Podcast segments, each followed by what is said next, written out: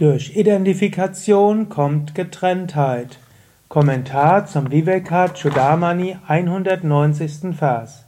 Shankara schreibt: Obwohl der Atman das wirkliche, wahre Selbst ist, nimmt er durch die falsche Identifikation mit dem Geist die Begrenztheit des Intellektes an und betrachtet sich selbst als getrennt, wie man Töpfer als vom Lehm verschieden ansieht.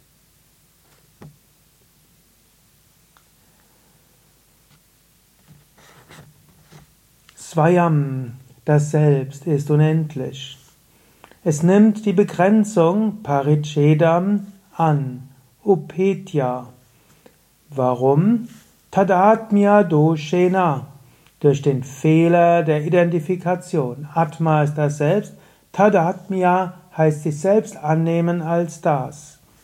Und so geht es durch den Fehler Doshena des Intellektes, Buddhi, geschieht es, dass man sich identifiziert als begrenzt. Param höchstens. Und zwar, man identifiziert sich mit dem falschen Selbst, Mrishatmana. Also man identifiziert sich und deshalb entsteht ein falsches Selbst. Saravatmakaha. Eigentlich enthält man alles in sich drin. San ist seiend. Und das Selbst ist auch Vikshate, es betrachtet Swayam sich selbst. Also eigentlich bist du das Selbst und das Selbst ist überall enthält alles in sich. Aber es gibt den Fehler des Intellekts und der identifiziert sich dann mit etwas Kleinerem. Und das führt dann wozu?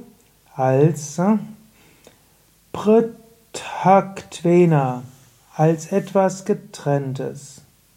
Also durch den Intellekt, durch die Buddhi, durch die Vernunft, durch deine Überzeugungen denkst du, ich bin getrennt.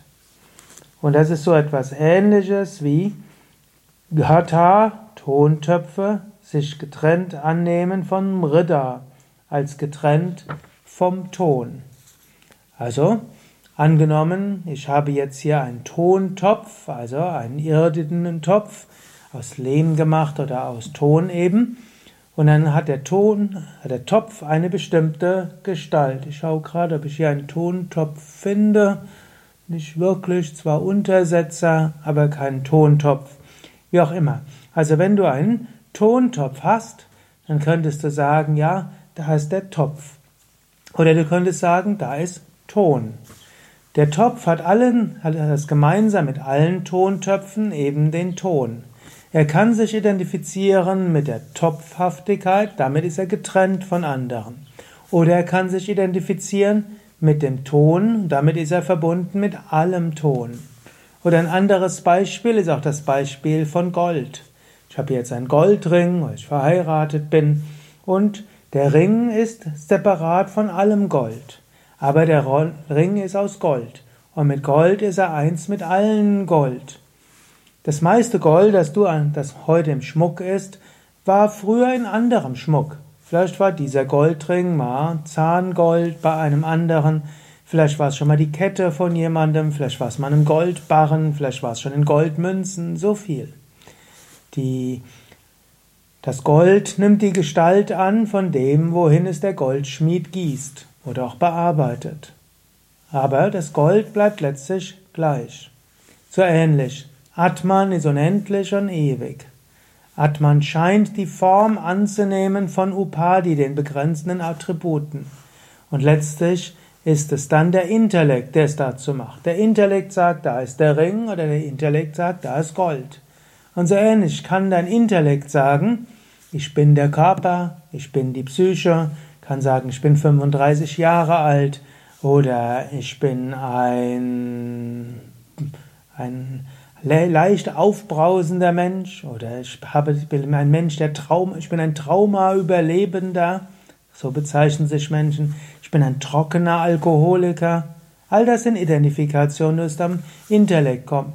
Du nimmst dich, du identifizierst dich mit Aspekten deiner Upadis oder auch mit deinen Aufgaben. Ich bin Lehrer, ich bin Yoga-Lehrende. Oder auch mit deinem Lebensalter. Ich bin frisch verheiratet, ich bin jugendlich, ich bin Rentnerin. Also Identifikation. Oder du sagst, ich bin reines, unendliches Selbst. Und das ist tatsächlich so, wie du deinen Intellekt trainieren kannst. So wie du sagst, niemand beachtet mich, kannst du einen Moment innehalten.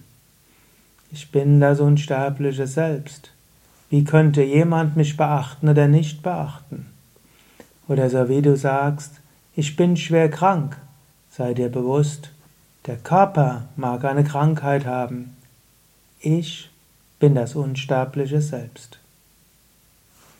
Denke ein paar Momente nach, wie du mit deinem Intellekt, deinen Überzeugungen zu Identifikationen kommst, die dich letztlich in Probleme bringen.